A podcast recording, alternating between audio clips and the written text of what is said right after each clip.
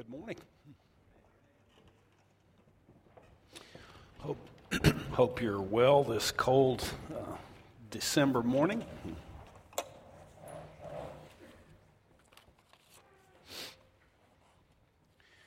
This month, um, some 1 billion people around the world will, who identify themselves as Christian uh, will celebrate the birth of Jesus. In addition to some of the songs that we've sung together this morning, um, many thousands will listen to some portion of uh, George Frederick Handel's great symphony, The Messiah. Uh, for, as many of you know, for over 200 years, uh, it's often that that piece has often been a part of Christmas because it's recognized as having an exceptional uh, beauty and majesty. Uh, Handel, the composer of the symphony, uh, was a German musician who moved to England in his 20s and lived there much of his life. Uh, he was often the target of the London music critics because he spoke English poorly, and he was thought to be eccentric and not particularly physically uh, attractive or handsome. In 1741, he experienced some major reversals in his career, and he suffered a stroke uh, that left him partially paralyzed. Uh, his struggles were a deep personal crisis uh, that led him to turn uh, deeply to God.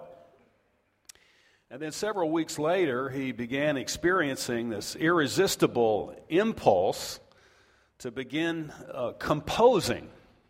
And the result is the uh, music that we know of as the Messiah that's performed in symphony halls around the world uh, every Christmas. For 21 days, in his composition of the piece, he never left home. A friend uh, bought him, brought him food that was often left uneaten, and his friend said that he routinely found Handel praying, weeping, or apparently peering off into heaven, and then frantically writing the music that he was hearing. Handel later said of those 21 days, he said, I believe I saw all heaven open before me and the great God himself. Music critics for 250 years have said that uh, the Messiah will remain one of the great achievements in the history of music composition because of its scope and because of the very brief period that it required to compose it. And when people tried to honor Handel for the symphony, he always said it was of heaven. Uh, it was not of me. And he gave all the royalties, which were substantial, uh, to charity.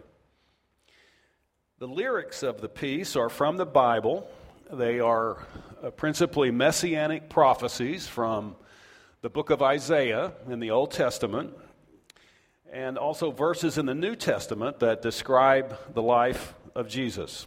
They include the words of Isaiah chapter 9, which say this Isaiah chapter 9, verses 1 through 4. Isaiah says, The land will soon be humbled, but there will be a time in the future when Galilee will be filled with glory.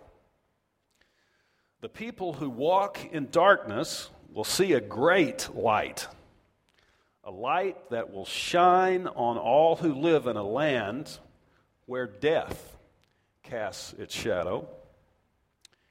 God will break the chains that bind his people. During Isaiah's life, most of the people of Israel weren't listening to God uh, very carefully, and they were refusing to honor the covenant that God had made with them some several hundred years before. And so Isaiah says that their immediate future is therefore going to be difficult. Uh, they are going to be humbled. Uh, he, we know that happened because we can read in subsequent uh, biblical history that two nations, about a thousand miles to the east, invaded Israel, conquered the country, and exiled the people, scattered them out all across the Middle East. But Isaiah's vision, after describing the immediate future, shifts to the distant future, and he makes two remarkable statements. And this future was actually 700 years after the time of he was uh, writing these remarks. But he says Galilee makes, makes four statements. He says Galilee will be filled with glory. People in darkness will see a great light. The light will shine on all who live in the place where death casts its shadow, and God will break the chains that bind his people. But then he makes the astonishing prediction that these things will occur through, of all things, a child who is coming. Now, that's counterintuitive. Uh, we would certainly could easily agree. And he says in the following verses, he says, For a child will be born to us, a son will be given to us. His royal titles shall be Wonderful Counselor, Mighty God, Everlasting Father, and Prince of Peace. He will rule forever with fairness and justice. Now, there's certainly some mystery in these verses. How often would we going to read about a human being that could be characterized by these kinds of uh, descriptions? But Isaiah says the child, as we can read, will have four distinct titles or an identity that will distinguish him from any other child ever. First, he'll be a wonderful counselor. He will offer wise, life changing counsel from above that will provide guidance and direction and illumination. He says this light will dawn on Galilee and then subsequently into other places. Second, he will be mighty God. Now, this is remarkable statement to make, of course, about any child to come. He says, in spite of outward appearances, he will be unlike any other human being. Uh, he will have a divine identity. And this is said about no other person in the teaching of the Bible, or as far as I know, the teaching of any other religion on the earth. He says another identity or title will be eternal father.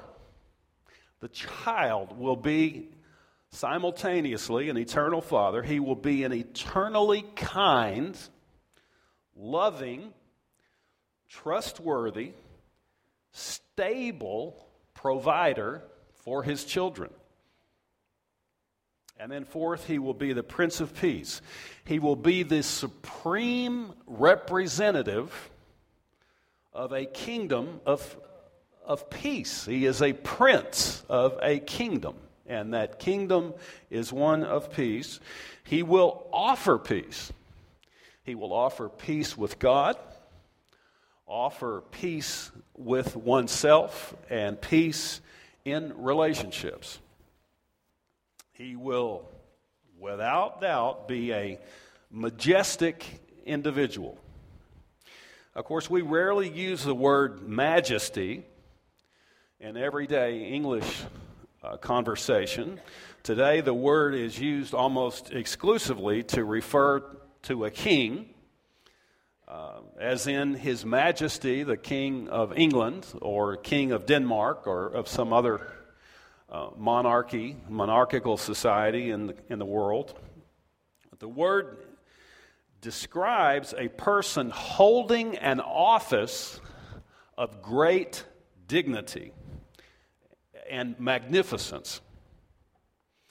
Now, the New Testament, of course, teaches us that this majestic child that Isaiah describes with these extraordinary titles, this extraordinary identity, was in fact this infant baby born in Bethlehem some 2,000 years ago.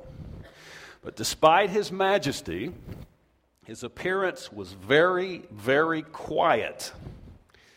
And his identity wasn't recognized by very many people at the time of his birth. He was born in a quiet village.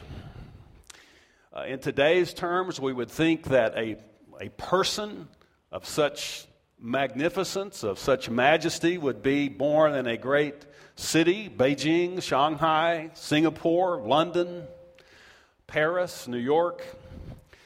But in fact, he was born in a place like Huairou. This is a little village about 45 minutes north of here. Who would think that a person with this identity would show up in a place of obscurity like that? But the Bible tells us that's precisely what happened. His parents were peasants. Uh, they were not people of great education, wealth, or political power.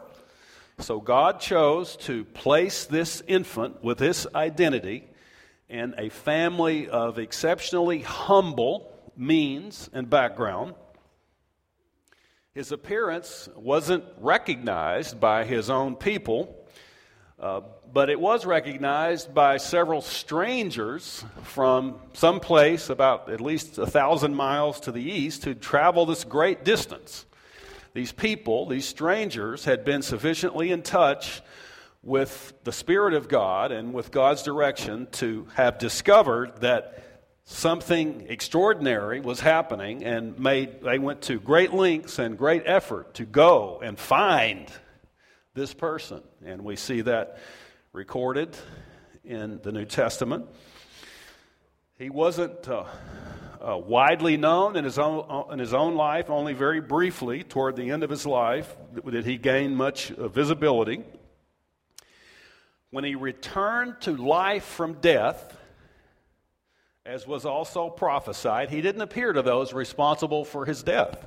You'd think, gosh, what a vindication to show up alive to those who had collaborated and conspired to end his life, but instead, he only appears quietly and to a few of his closest associates. The pers- person he appears to was to an obscure woman who'd had a very hard life, Mary Magdalene, but who had genuinely believed in him and who had been a friend.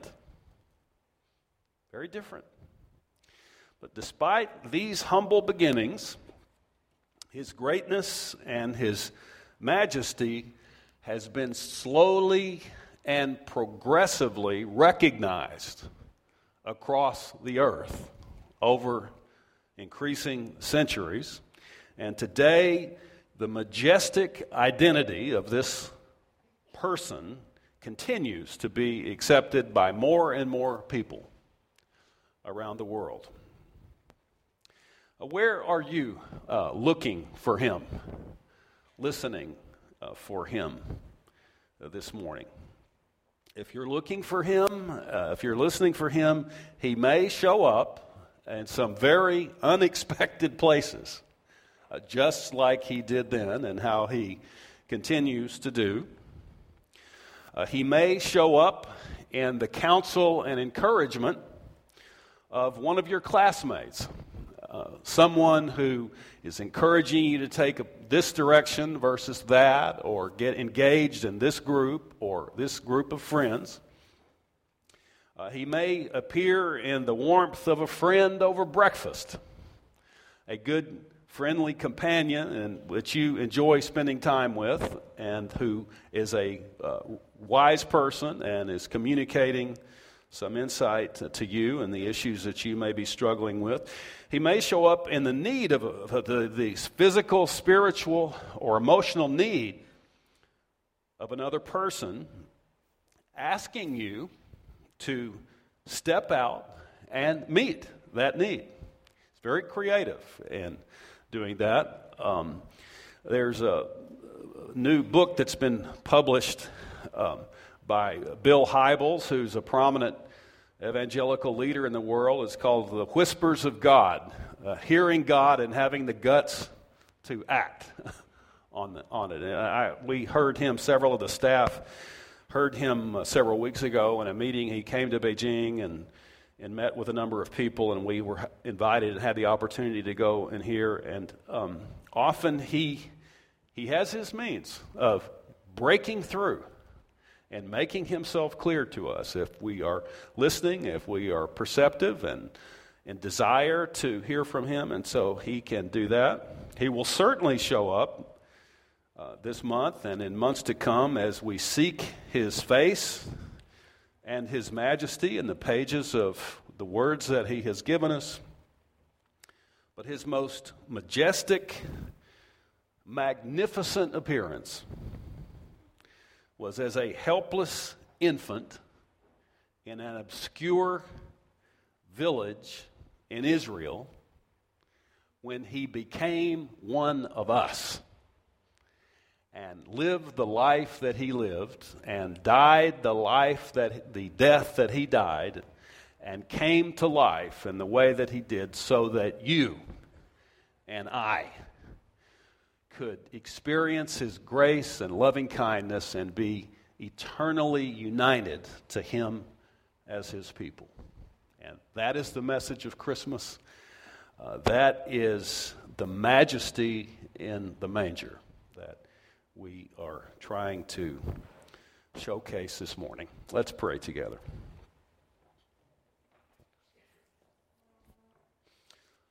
Lord, uh, our Lord in heaven, uh, what a gift.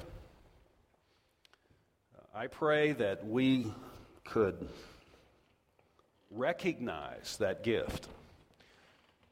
Um, we know that you often show up in unusual places. You speak to us sometimes uh, through uh, means that we don't initially recognize or are accustomed to listening to, but whatever ways whatever means that you may be speaking to each of us as individuals in that very personal way that you have. I pray that you would give each of us open hearts, open minds, and an available uh, spirit to receive that uh, word, to listen carefully, and to act on that uh, this Christmas season.